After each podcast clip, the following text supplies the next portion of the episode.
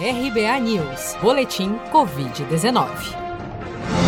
Dados atualizados pelo Ministério da Saúde, divulgados na noite desta segunda-feira, 23 de novembro, dão conta de que 6.087.608 brasileiros já contraíram a Covid-19. Do total de casos confirmados, 5.445.095 se recuperaram da doença, enquanto outros 473.028 seguem internados ou em acompanhamento. Ainda segundo as atualizações desta segunda-feira, o Brasil já soma 169.485 mortes provocadas pela Covid-19 desde o dia 16 de março, quando foi registrada a primeira vítima fatal da doença no país.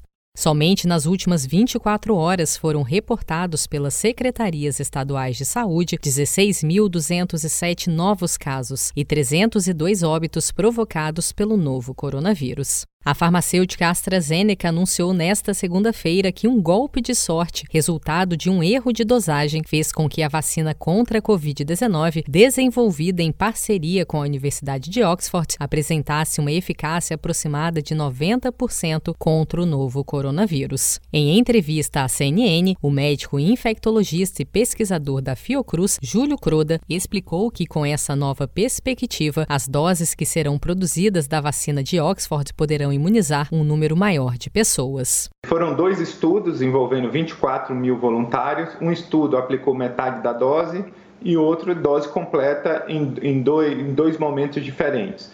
Então, assim, se a gente, os dados agregados é, chegou a eficácia de 70,4%. Mas os estudos são independentes e, portanto, a gente pode optar por metade da dose né, no primeiro momento e a dose completa no segundo momento da revacinação, ou seja, trabalhar com eficácia de 90%.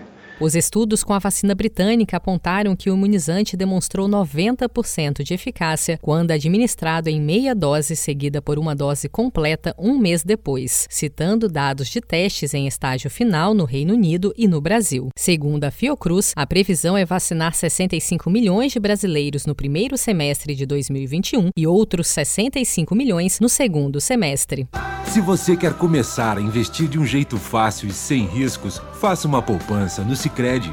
As pequenas economias do seu dia a dia vão se transformar na segurança do presente e do futuro. Separe um valor todos os meses e invista em você.